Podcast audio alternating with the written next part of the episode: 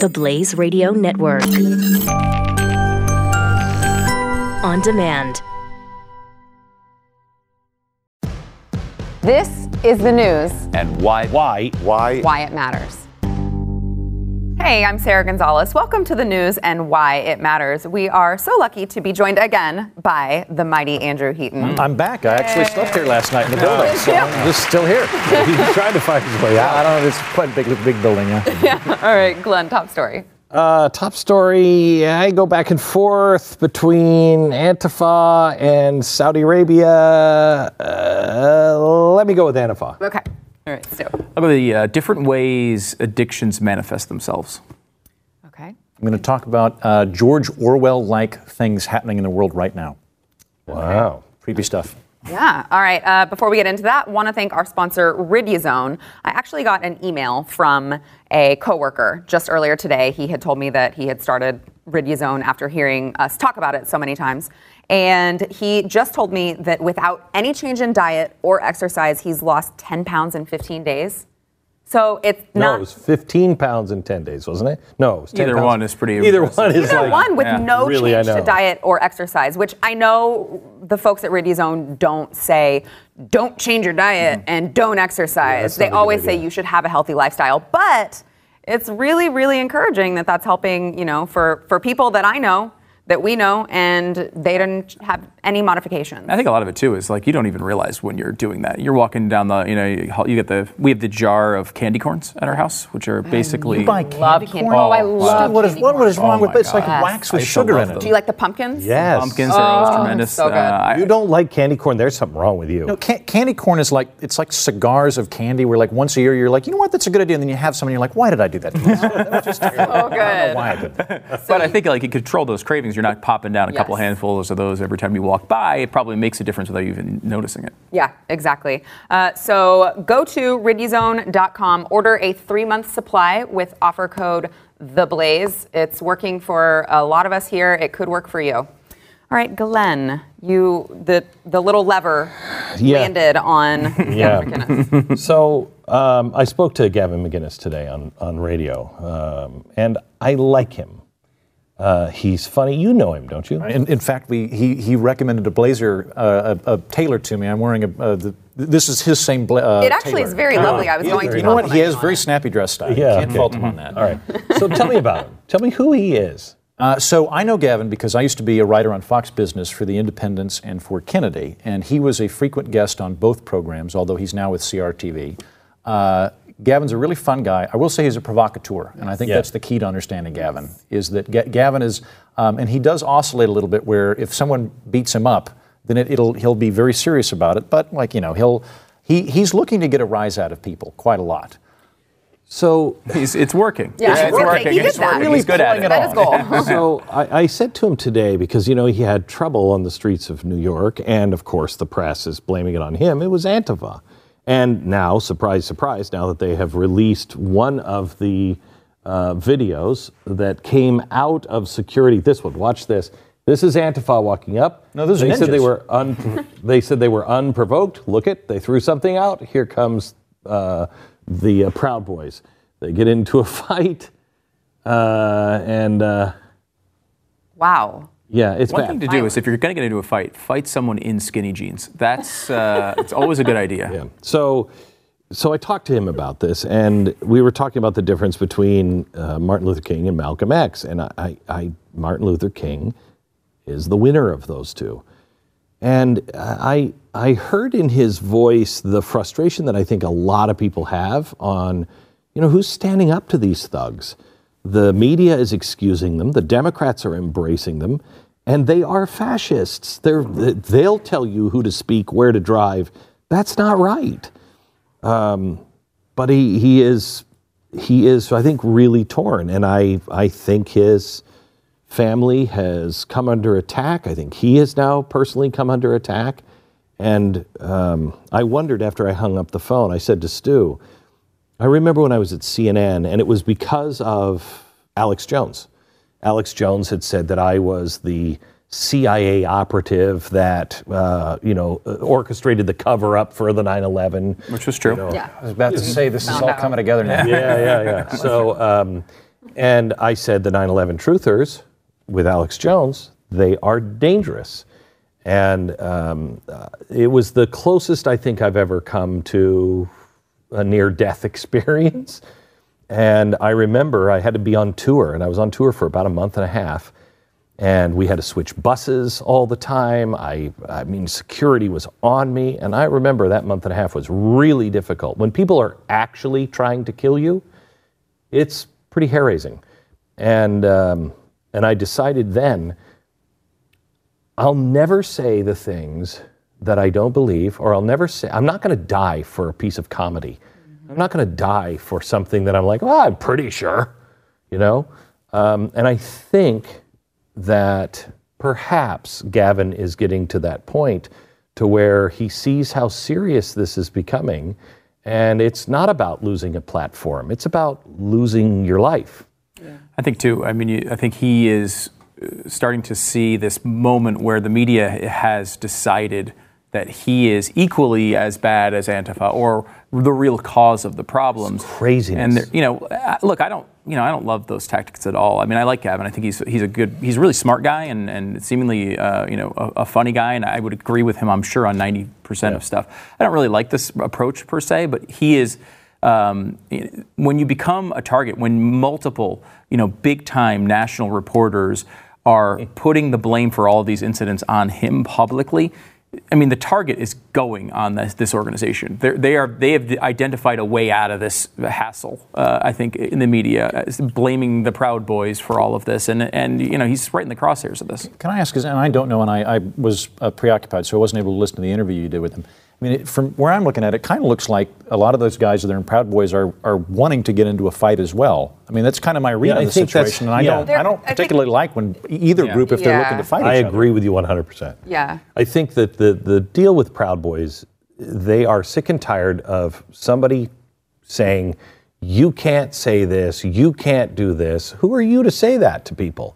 And so they put themselves in these awkward positions, ready to swing back. You swing at them, they'll swing back. They're not going to swing first.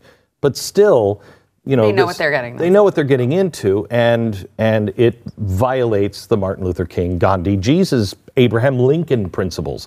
That's not going to win in in today's society, and I think that's what Gavin may be seeing now with the press. They will. They've already picked sides. They are for Antifa. If you go in and swing against Antifa, you will lose in the in the press. Um, and I, you know, I said to I said to Stu, and we were just talking about it with some people out in the hallway before we went on, that before we went to Washington, we talked about Martin Luther King on the air a lot. Before we went to Birmingham, I had everybody who marched with us in Birmingham, the largest civil rights march since Martin Luther King in Birmingham, what, four years ago. And and people didn't understand. They said, "Why are you making us do this?" And I signed. I had everybody sign a the Martin Luther King contract of nonviolence. And I said, because it's good training, because these times are coming. I think it's now. I think it's now that people, and maybe this is where the 912 project should be, um, if there's any of that left. Um, you know, the people who will link arms and act as Martin Luther King acted and um, take the beating to show the world how evil these people are. Uh, Stu, you said that you wanted to talk about uh, addiction.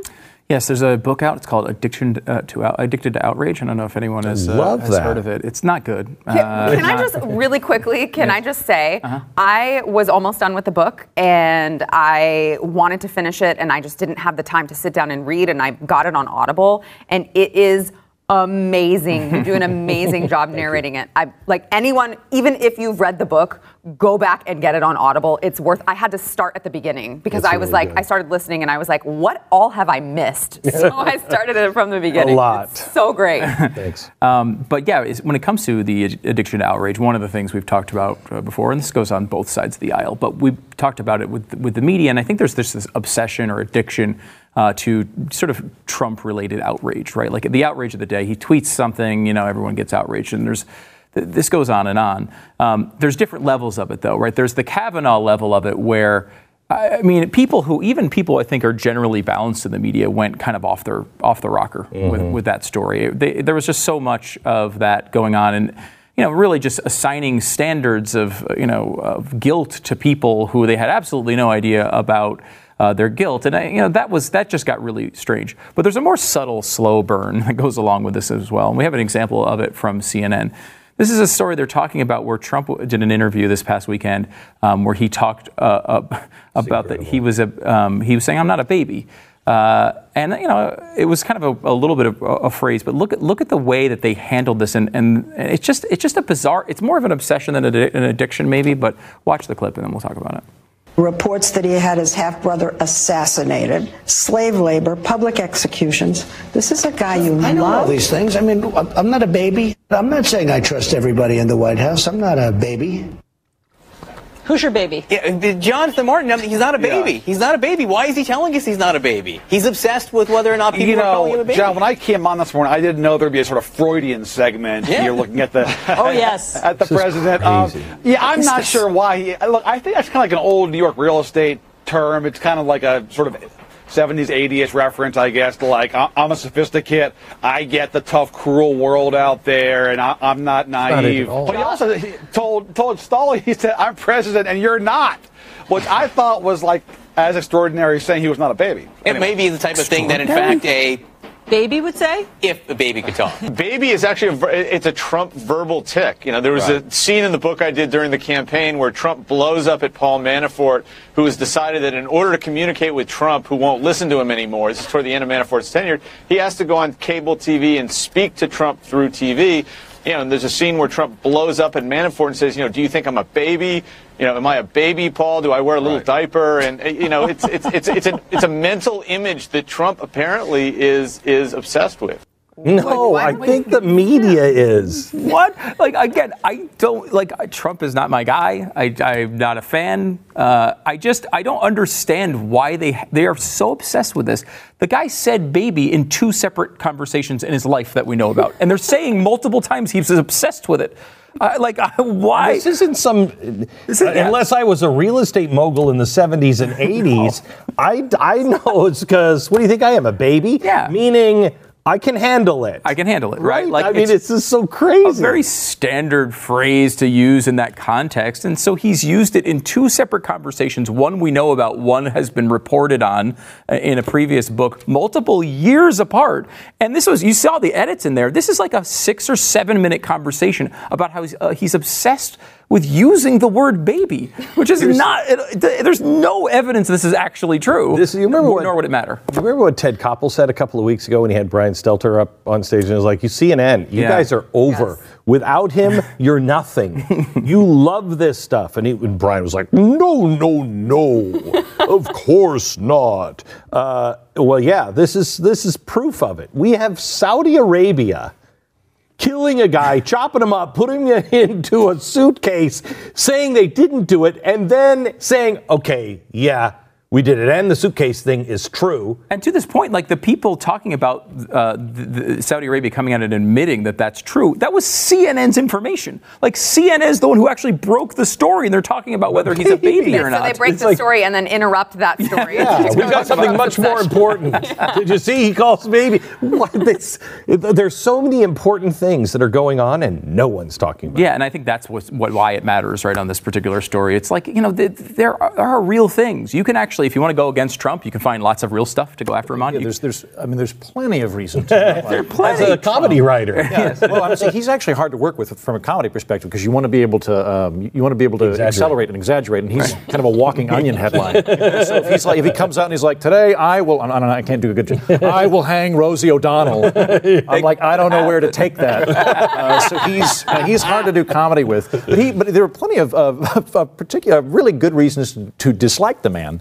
Uh, however, I think getting getting hung up and obsessed on on day to day stuff. Uh, for one thing, that I like, I've noticed there are all these things going on, and it's pretty easy to, I think, to both lead him around by the nose because if you comment on a body part, he will talk about it. Mm-hmm. Uh, which, like, if I ever get to meet him, I will absolutely be like, "Your ears are great. Why are you even?" And then he'll bring it up again. um, but at the same time, if he says something weird, uh, because everyone in the media is so attentive to everything he's saying, and it's like, hold, on, take a deep breath, because there's probably some real, you know, go back to the tax returns or something. I don't know. Pick a topic and stay with it rather than just going on, you know. So yeah, it's true, and I think like this is a, a, major fault. It's why we get in these weird cycles where we're just obsessing about nothing. I, like today, I went on on my little Twitter app, I went to settings, I went to content preferences, and then muted words, and I put in horse face because I don't want to see any tweets about Donald Trump's tweet about calling Stormy Daniels a horse face. I don't care about it. None, it does not make any difference to me in any way, and I want it off of my feed completely. And you know what? It's been a wonderful day. Yeah. I get lots of actual real information instead of the 9,000 jokes and comments from everybody in the world about whether he's a, hor- but, he's a horse face. But if, if there's some sort of horse facial care product that you were otherwise going to be exposed to for your horse. You've missed horse. it. what happens to the first human horse face transplant? You know, I'm going to be behind that news. I'm going to be I'm going to be out of the news cycle like, on oh, that. My horse still has acne. Only ah. back in a minute. I just had a jar of horse face. Available now.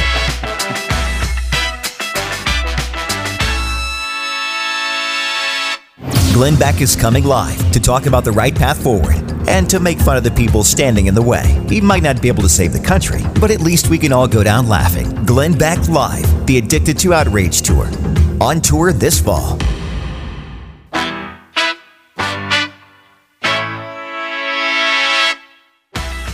Before we get into it, I uh, want to go ahead and thank our sponsor, My Patriot Supply. Glenn, you rave about how great their food is. My Patriot Supply is something that remember when when we first started talking, it was like 9/11. I first started thinking I should buy some gold. And then, you know, there was talk about ricin and all this other stuff. I'm like, this is not good. I think I want to store some food. At that time, literally, it'd be like a you'd get like wheat in a big barrel, you'd be like, I don't see myself grinding wheat to make bread in an emergency. It's just not going to happen. My Patriot Supply actually started with a guy who was a prepper himself, and he started getting stuff, and he's like, "This is crap," and so started going to manufacturers and companies and saying, "No, we want this." So they made it out. Really, it grew out of a prepper's uh, frustration. And right now, you can get uh, for seventy-five dollars a two-week emergency food supply everybody should have one. I mean, you know, shelf life of 25 years, right? Yeah, 25 years. And I'm I'm just saying it is good enough that if the wife isn't around and you don't want to cook, maybe a few of those disappear on a weekend. I'm just saying. Not that that's but, ever but happened. then when the, when the yeah. grid does go down, yeah. they're like, thank God we've got that fortnight supply. And you're like, you know, yeah. when you went to, to Las Vegas to see Cirque du Soleil, yeah. I, I, I uh, ate all the food. I'm sorry. Crap. I've got a bucket of wheat. so you can go to preparewithnews.com and, like Glenn said, two week emergency food supply kit for $75. That's a steal. Go there now. All right, Andrew, you said George Orwell. Yeah. Uh, so there's there's a group that I want to talk about. It's called the Uyghurs, who are, are in um, mm-hmm. I think it's yes. Xinjiang or yeah. Jianshang, Xinjiang, China. So this mm-hmm. is far western China, mm-hmm. uh, and they're the they're an ethnic minority and they're also a religious minority because they're Muslims in China, uh, and are. Uh, uh, there was a report that came out that the, the regional, you know, chairman of the whatever, basically the governor of that area, um, who's not elected by them, was saying, "Don't worry, the camps that we're putting these people in are just vocational training centers, mm-hmm. and we give them a touch of color. Uh, was it, you know, it makes life more colorful. I think was his phrase. Hmm. Uh, but all of the people coming out of it are saying, no, we're being tortured. Uh, there was one guy that like tried to kill himself, and they gave him like six extra years in the camp. Um, so they punished. Well, they needed so, to see more films. Right. He needed. He hadn't. Right. And, and they, you have to like to get food. You have to sing patriotic songs about how wonderful China is. They encourage you to give up Islam in favor of the mm-hmm. Communist Party. Uh, and, the, the, and this is terrible, right? But the creepy part that I'm kind of looking at, going, ooh is, uh, in, I mean, I feel bad about this regardless, but they've got 40,000 CCTV cameras in this region of China. Uh, and they've got facial recognition software for all of these people, or at least a, a, substantial portion. About a million people are in these camps right now. So the population of Montana uh, is over there, and they've got uh, they'll have they'll do a swab to get DNA traces. So I mean, this is a level of um, surveillance that George Orwell didn't even think of in 1984. I mean, it's intense, bad stuff happening over there to them. They are what's what's frightening to me, and I think that the torching of the Chris, uh, the Christian churches over there, the taking down of the cross, the removal of Jesus to put uh, President Xi on the altar, that is all hit, Hitler-like stuff. And I think they, you know, they targeted the Christians first. And now the Pope is saying, "Oh, by the way, yeah, we don't. The Vatican doesn't need to pick the the the bishops. You pick the bishops, Communist Party, and we'll accept them as our bishops." That's insane. That is taking the underground church and killing it. Because nobody stood up, I really think it's the lesson that Hitler learned when he watched what happened in Turkey with the uh, with the genocide of the Armenians. Hitler saw that, saw that no one stood up for the Christians. He said, if they can do that to the Christians, I can do whatever I want to the Jews. China doing this to the Christians, nobody steps up. He can do whatever he wants to the Muslims. And that's a real sentence on, on us. We don't seem to care. A million people is nothing. They are building these camps all over. It's not just going to be the Muslims that are in it. The Sharp Eyes program starts in 2020, and that is countrywide. And can you remind the audience what that is, Sharp Eyes? Sharp Eyes is um, a, a total and complete surveillance state. They already have it in several, uh, I think I wrote about it in the book. They have it in, in Terrifying. terrifying, isn't it? Yeah, um, they have it in several provinces. Uh, the people didn't like it at first. Now they, they I'm sure they love it's it. great. Yeah, they love it. They all love it. They're all smiling every time Why they would walk by they- a camera. why would they have any time anything? If you walk, if you jaywalk, uh, you get points taken from Oh, is, you. this, is this a social ranking of like one, like one to a thousand or one to seven hundred or something? Everybody starts at a thousand. Everyone's got like a kind of a credit report for their like civic Yep. civic wonderfulness and that Yep. kind of thing. And Black Black Mirror. Mirror, yeah. yes. Black, it's very Black Mirror, and if you speak out against it, you your kids aren't going to school. They're not going at school at all. You you can't travel. You can't go buy food in in certain stores.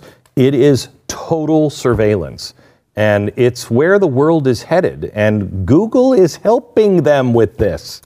Yes. And if nobody is in the West is going to stand up, Why, I, so, like, Google's banned in China though, isn't it? So are they? Is used this? to be. Oh, did it come back? Oh, then now they're helping. They're helping. Really? So they're going to offer a search engine that Right. censors certain. Oh, really? Yeah, they're searches. Well, they, were- I mean, they were doing that for a while, where you couldn't, like, you couldn't search for Tiananmen Square or Taiwan or Tibet. There was a lot of things that you couldn't search. You can't search for things, and they're also going to, if anybody does search for them, of course, part of the Sharp Eyes program, they'll turn all that I'm- information see, over. I'm kind of where I, uh, I I was in the China International Stand-Up Comedy Competition about four months ago, and I got to finals, by the way, which is very good for a guy that doesn't speak Mandarin. Wait, Listen to that funny China- line. I, I was there was a, a, ch- uh, a stand-up comedy festival in Shanghai that I was invited to, and I was I was Wow. doing a tour through there, so I went through there and did it, and it was fun. I really enjoyed it. It was it was actually weird in that I, I did feel like I could socially say whatever I want, and no one was going to get mad at me, which was an interesting thing. But um, we were given very explicit guidelines uh, at the beginning that you cannot talk about Tiananmen Square, Taiwan. Uh, Tibet or any living politician in China, good or bad. And if you do, we will shut the club down. And it was more like, I'd probably be okay, but the people running the club might have severe problems later.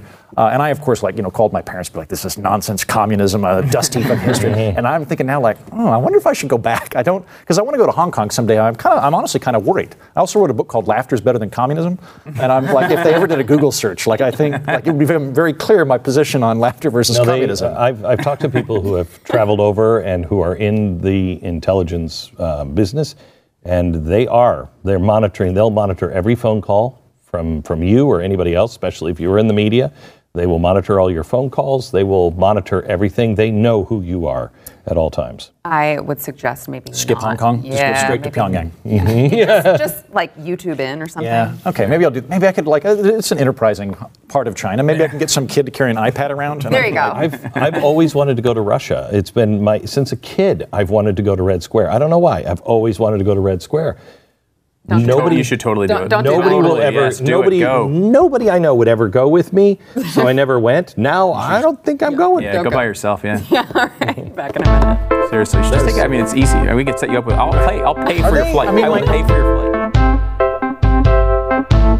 Hey, it's Glenn, and if you like what you hear on the program, you should check out Pat Gray Unleashed. His podcast is available wherever you download your favorite podcast.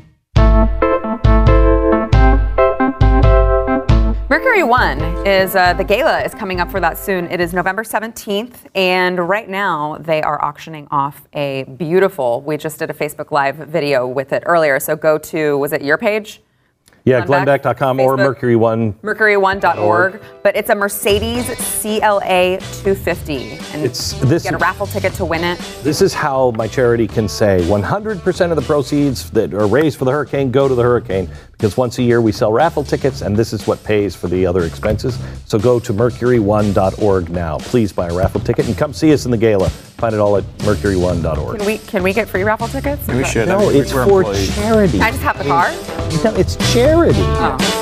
Wow. Up next, enjoy bonus overtime content from the news and why it matters. Available exclusively for podcast listeners and Blaze Premium subscribers. Become a premium subscriber at theblaze.com slash subscribe.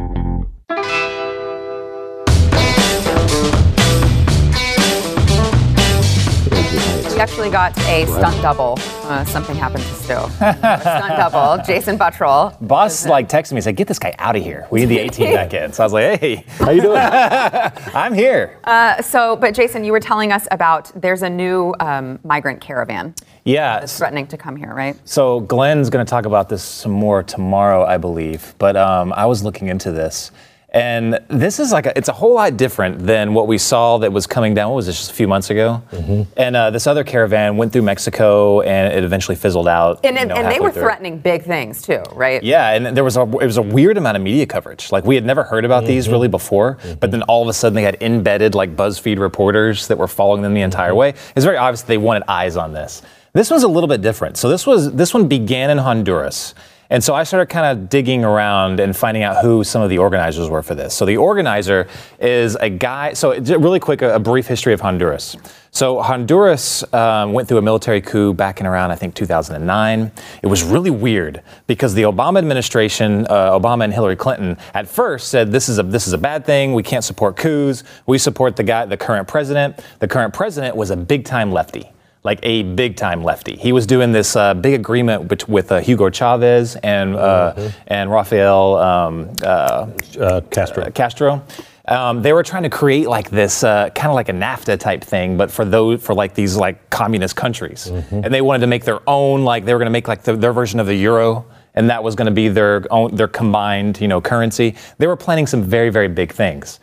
So it come time for the end of this president's term, and he wanted to uh, amend the Constitution. Basically, what everyone was saying was so he could stay in power and start kind of ascending to this like dictator-esque type, um, you know, uh, position. Which happens periodically. In, Down there, yeah, that's not uncommon at all.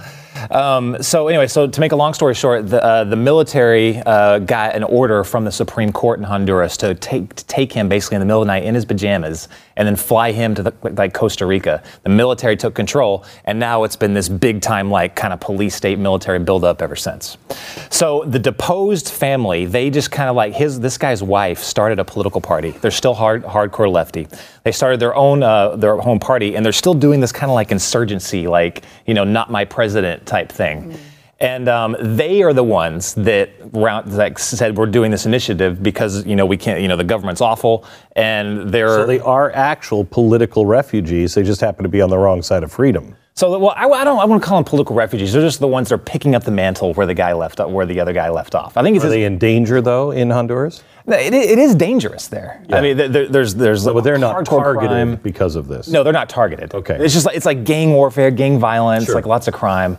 Um, similar things that this Brazilian uh, Bolsonaro guy is, is talking about. You know, bad economy, crime. That's the typical things when they want to stir up, you know, populism. That, that's what they do. Um, so they're the ones that, that that started like advertising this and getting everyone ready. So now they have like 1,500 people saying that their goal is to go through uh, Guatemala, through Mexico, and then eventually make it to the United States.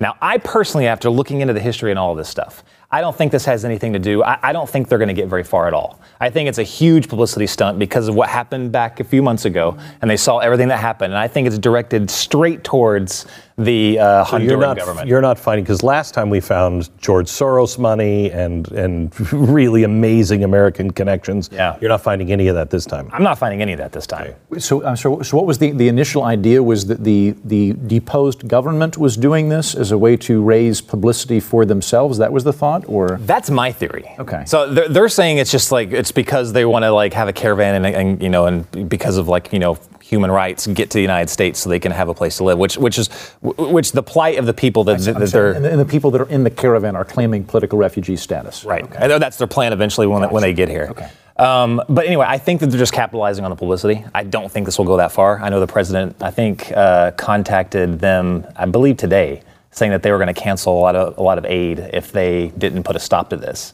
The thing is, is that their military and their government, which is based off this kind of like military rule, is completely beholden to us. Like if we cut off aid, they are screwed. I think we give them about fifty million dollars annually. Let's the hope that they don't call the Saudi Arabians and say, "What do we do with these 1,500 people?" yeah, do not. It's not that's that I think we should let them all into the country as long as they promise to open up ethnic restaurants. That's my, that's my immigration policy. Any, anyone can come to America. Anyone, as long as they open up an, uh, an ethnic restaurant. I think that's fine. Great. That's a good call. Daily dose of cultural appropriation So there. can we just spend a second on Brazil? Because we, I talked to uh, one of the head reporters uh, of, you know, the Brazil's version of the New York Times today about the guy who looks like he's going to be the next president of Brazil, and he is disturbing, um, really disturbing. She kind of underplayed this a bit, and I hope she's right.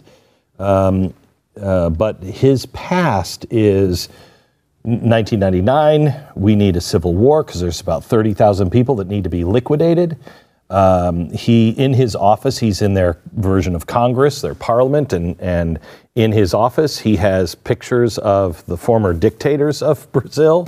Um, Who tortured and killed people when Yeah. they were in control. he dreams about those days coming back. All of his friends are military. Um, he's uh, right now 70% of the population no longer believes in democracy because they've gone through such scandals. Um, I mean, it, th- this is a country that is on the edge. This guy's a leftist, uh, and he is. She described him as a liberal. I think I would describe him as a leftist. Uh, he apparently still believes. He says he's had a change of heart since then. But what's your pivot point?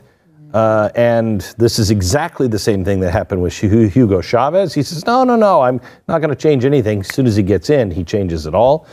Um, he is uh, not somebody who's going to help uh, South America if he is elected. eh, If he's elected and he and he hasn't had a change of heart.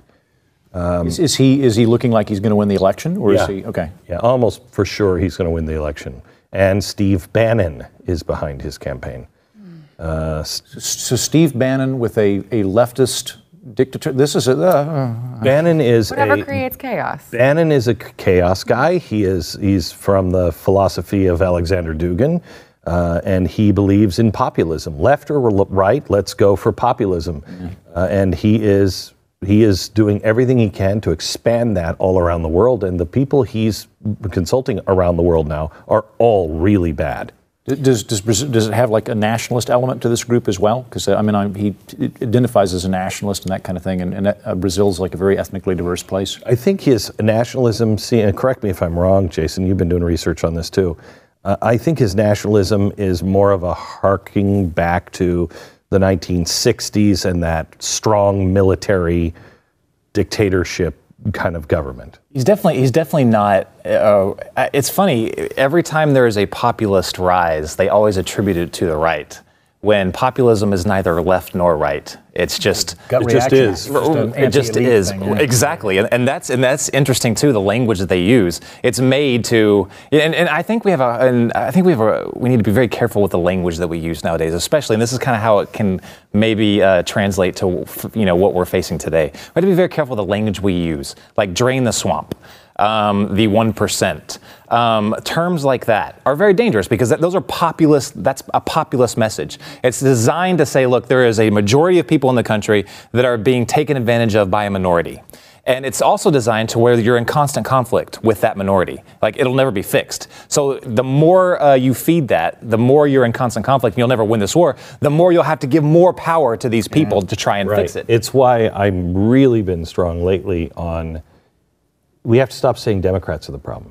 They're not. Politicians that that are embracing Antifa or embracing extreme edges on either side or if they deny, if they don't- refuse to deny it, Yes. you know, Th- those those are problem. But I don't think the Democrats, the ones I know, and living in you know Dallas or you know Oklahoma or, lots of or wherever, Democrats. there's lots, lots of wonderful great- people in the party, but Right. that's not the same thing as the problem people in the party. Correct. And we have to start um, uh, losing some of these generalities because it's it's becoming more and more dangerous. Uh, we've talked about kind of the world burning down all around us, right? Terrible things going on in China, talking about Brazil, um, and then Honduras. Arabia. Yeah, Saudi Arabia. I, might I just share a a nice story about what's going on in the world. Um, there was a Palestinian baby that this was the first time that this has ever happened. Um, he received a heart transplant from a Jewish child in Israel at one of their hospitals. It had never happened before. Um, so there was an there's no a Palestinian organ donor waiting list. Like there is no such thing as that. And it just so happened that there was no Israeli child on this waiting list. And You can't tell me this. this the, the, how are these people saying that Israel? Well, but it's you know it's because of the people who again who are up at the top. If you've ever been to Israel and ever actually sat down and talked to Palestinians without a camera, without a microphone, they're different than they are on camera. Um, they are afraid of saying the wrong thing and being killed. Um, they are just like everyone else. I just want to be left alone. I just want to worship God in my underst- understanding. I, I want to come home after work and be with my family. I want to have a nice deal. I'd like to have, you know, a vacation from time to time. It is the government that are constantly telling people you can't do it without us because of them it's all about power and corruption. And, and the Palestinians are a great example of this. They're being trained from birth. Yes. Yeah, that, that's something, uh, two things. So, one, uh, nobody ever talks about the medical aid that Israel gives the area that they now call Palestine, um, which Palestine doesn't exist. It's, it's not a has. place. There's no Palestinian people. But the, uh, you know, the Middle East Arabs that live there, it's a tragic story because they're always being taken advantage of. When you look at it through that lens, they're being taken advantage. Right now, the, the, uh, the people that live in the, in the Gaza area, they're being taken advantage of by a terrorist organization, Hamas. They're receiving their orders from Hamas. I get almost daily updates from contacts I just most recently made in Israel, and they are terrifying. They're, they're just just the other day. They uh, um, a, a- an armed group. They have about fourteen thousand demonstrators there almost daily. Almost daily. We don't even hear about it anymore because the cameras have been shut off. But we, it's, it's just about daily. But they had a, a, a fence attack just the other day with C4 explosives. They were throwing grenades. I mean, th- it's it's it's it's a war zone every single day there. And the and the Palestinian people, the people living in Gaza, th- they didn't ask for this. They're being taken advantage of. They're being ordered to do this. Jason, what happens if Saudi Arabia, what, what, what should the president do, in your opinion, if, you know, I hear people in Congress saying, we're going to take a hard line. Lindsey Graham, I'm taking a hard line. I'm going to, you know, feed them their own head. Okay, that's good, except there's no good option anymore. The time to get out of all of this stuff was, you know, oh, I don't know, maybe during the Bush administration. Now the world is totally on edge. We need to get out of there and distance ourselves from them.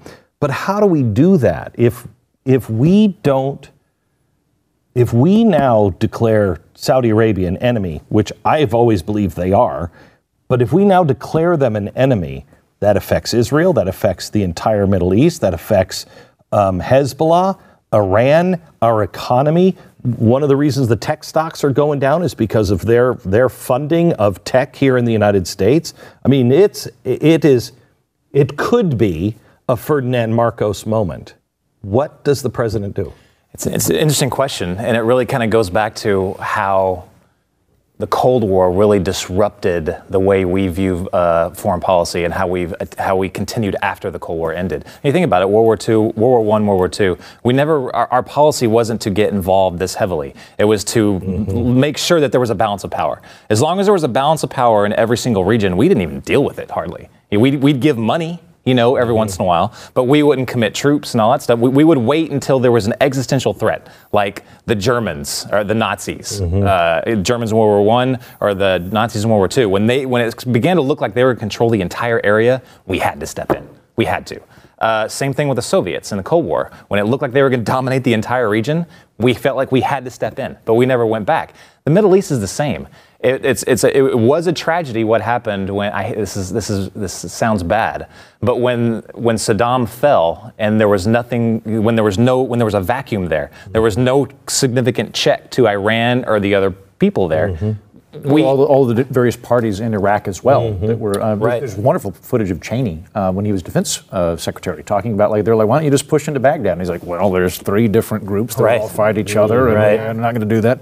Uh, and then and then yeah, that that power got uh, pulled out and just chaos ensued with a lot of Mm-hmm. bloodletting. Yeah. So, I, so to answer your question, it's it's there has to be a there has to be a, a ch- it has to be balanced in that region. We need to our, our foreign policy going forward needs to like somehow maintain help to reestablish that balance so that we can say. And I think actually the president has done a good job, pretty much, with letting them t- take care of their own issues. Like what, what do we what do we do presently? I don't know this to, to support um, the the Saudi Arabian government because we don't we don't have bases there anymore, do we? Oh yeah, we do. I thought we got rid of them. but- Yeah, no, I think they're actually in UAE now. Qatar is Yeah, so they're in Qatar, UAE. Um, but we sell a ton of military weapons and planes. to a despotic, um, you know, Uh, mon- monarchical dictatorship. It's a theocracy. Right. Like, we are all that is uh, really against us. We're also supporting them in a war. We're flying drones in Yemen. We're fighting a war for Saudi Arabia or with Saudi Arabia in Yemen that most Americans don't even know. Should not. We shouldn't be there at all. I don't. I don't even think constitutionally. You know, Mike Lee has tried to stop it several times. They won't even bring it to the floor on a vote. Uh, all right, today's The Blaze Why. Let's see, Marianne says that her takeaway after listening to Glenn Beck Radio is that Senator Elizabeth Warren's family has been here so many generations that she can't possibly understand the plight of the immigrant experience, so she is racist and transborder phobic and not fit for office. I like that. That's the way that the logic goes now, right? did you hear? Did you hear what the Cherokee Nation said? Oh, yes. They they said she's not. They- They're, they're not taking her in, right? She- she is not welcome "Stop there." It. yeah, stop it right now. Yeah. I mean, it's Although they do, I will say, like um, they do have a financial incentive to do that. It's one of the big things going on because there's a lot of money, and there's there's actually, I think it's with, I think it's with the Cherokee, and I, I hope I'm not getting the tribe wrong, but there was. Uh, uh, well, yeah, with the Cherokee, anybody that's not on the Dawes roll that's showing up going, hey, we heard you got casino money. They're going, nope, unless you were part of it. But all the same, though, there's also a cultural element as well. Of, yeah. uh, It's. Have you been to the different nations? I've been to several powwows. I'm a, a, a favored son of Oklahoma. Oklahoma. I've been to a number of places. I've been to Tahlequah a couple times, yeah. Yeah, I, I was uh, with the Cherokees. Was it Cherokees? no. Jason, no, no, it was uh, Uh, was it Apache? Apaches. With the Apaches and uh, and the Apache Nation, and it is tragically, tragically sad. I mean, we don't realize there are nations, gigantic nations inside of our nation. We look at our map, and nowhere do you see a border of the, the Native American, but they are gigantic nations. Uh, and they're just kind of forgotten, and uh, they're in they're not in good shape. They're not in good Yeah, shape. like the Navajo. I've not been to the Navajo area, but the, that's, that's kind of the big one you see on the map. That was it, wasn't it? Navajo. I think it was Navajo. I don't know. I can't remember. but it left One a of- one of lasting them. impression. One of those tribes. One of those, you know, teepees and no, none of, none of that. I think it was Navajos. It was the Navajos. So, of Saves 84, I don't know, maybe you can tell us. He was asking, did Glenn on radio this morning just make sports references that actually made sense? I've done that quite a bit you uh, do lately. that? Yeah, yeah. I'm uh, flexing my Congratulations, muscles. Yeah, Glenn. flexing my muscles. Yeah, That's thank you. awesome. Can't tell you what it was, but uh, Totally did it. yeah. Uh, so, have you guys heard really quickly, because this is what the poll is on, uh, the Trump administration, their new plan for uh, pharmaceutical companies to disclose the cost of the prescription drugs on the commercial if it's over $35. What? Why? What? What's your? How do we all? Medication's a scam. I, I mean, we're not babies. Yeah. Now already, it is like, hey, we've got a new drug. They'll say the name real quick, and then they'll do 55 Yes, seconds all of all the side things that. Stop it. Stop it. Uh, Modern medicine, American modern medicine, is the marvel of the world. What are we doing? What are we doing? What's What's your take, Andrew? I, I think this is legislating from the gut, and it's not going to be very effective because you look at it, it's it's it's designed around this concept that pharmaceutical companies, oh, they're really gouging us, so let's get them back, let's let's poke them. You know, I, I don't have a lot of uh, a lot of love for big pharmaceutical companies, like, uh, but I don't think it's going to. I, I think this idea that they're all going to go, you know what, you, you got us, we're going to drop it down from forty five dollars to six dollars. I don't They think it's going to happen. This is ridiculous. This I hate this. This this argument comes from the left, and I despise it. Here's why. Get out of here. Here's why. Everybody talks about the wealthiest one percent. They got to pay their fair share. They got to pay their fair share. Well, globally, even the poorest among us in America, we're the wealthiest one percent.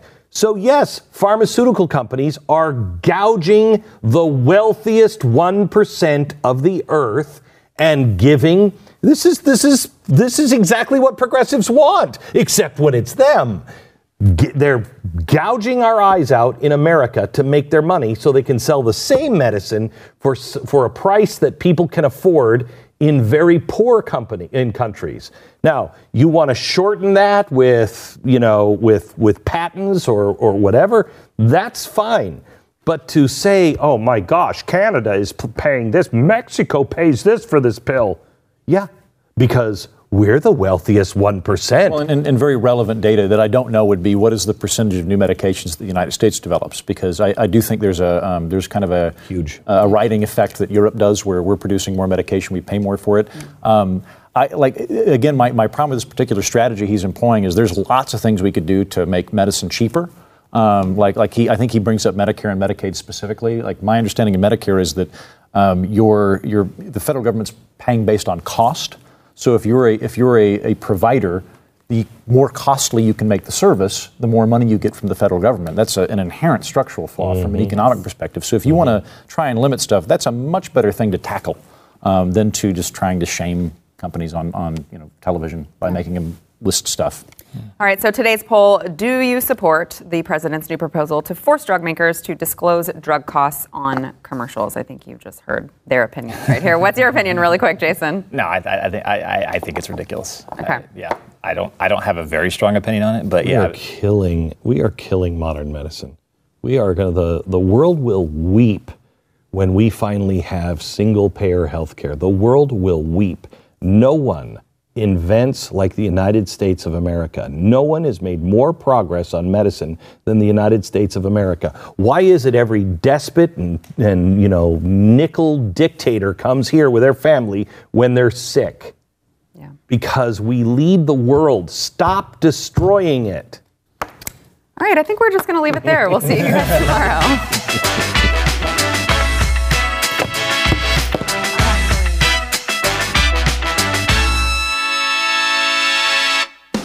Like what you're hearing? Become a Blaze Premium subscriber and watch the show anytime, anywhere, live or on demand. Go to theblaze.com slash subscribe and start watching today.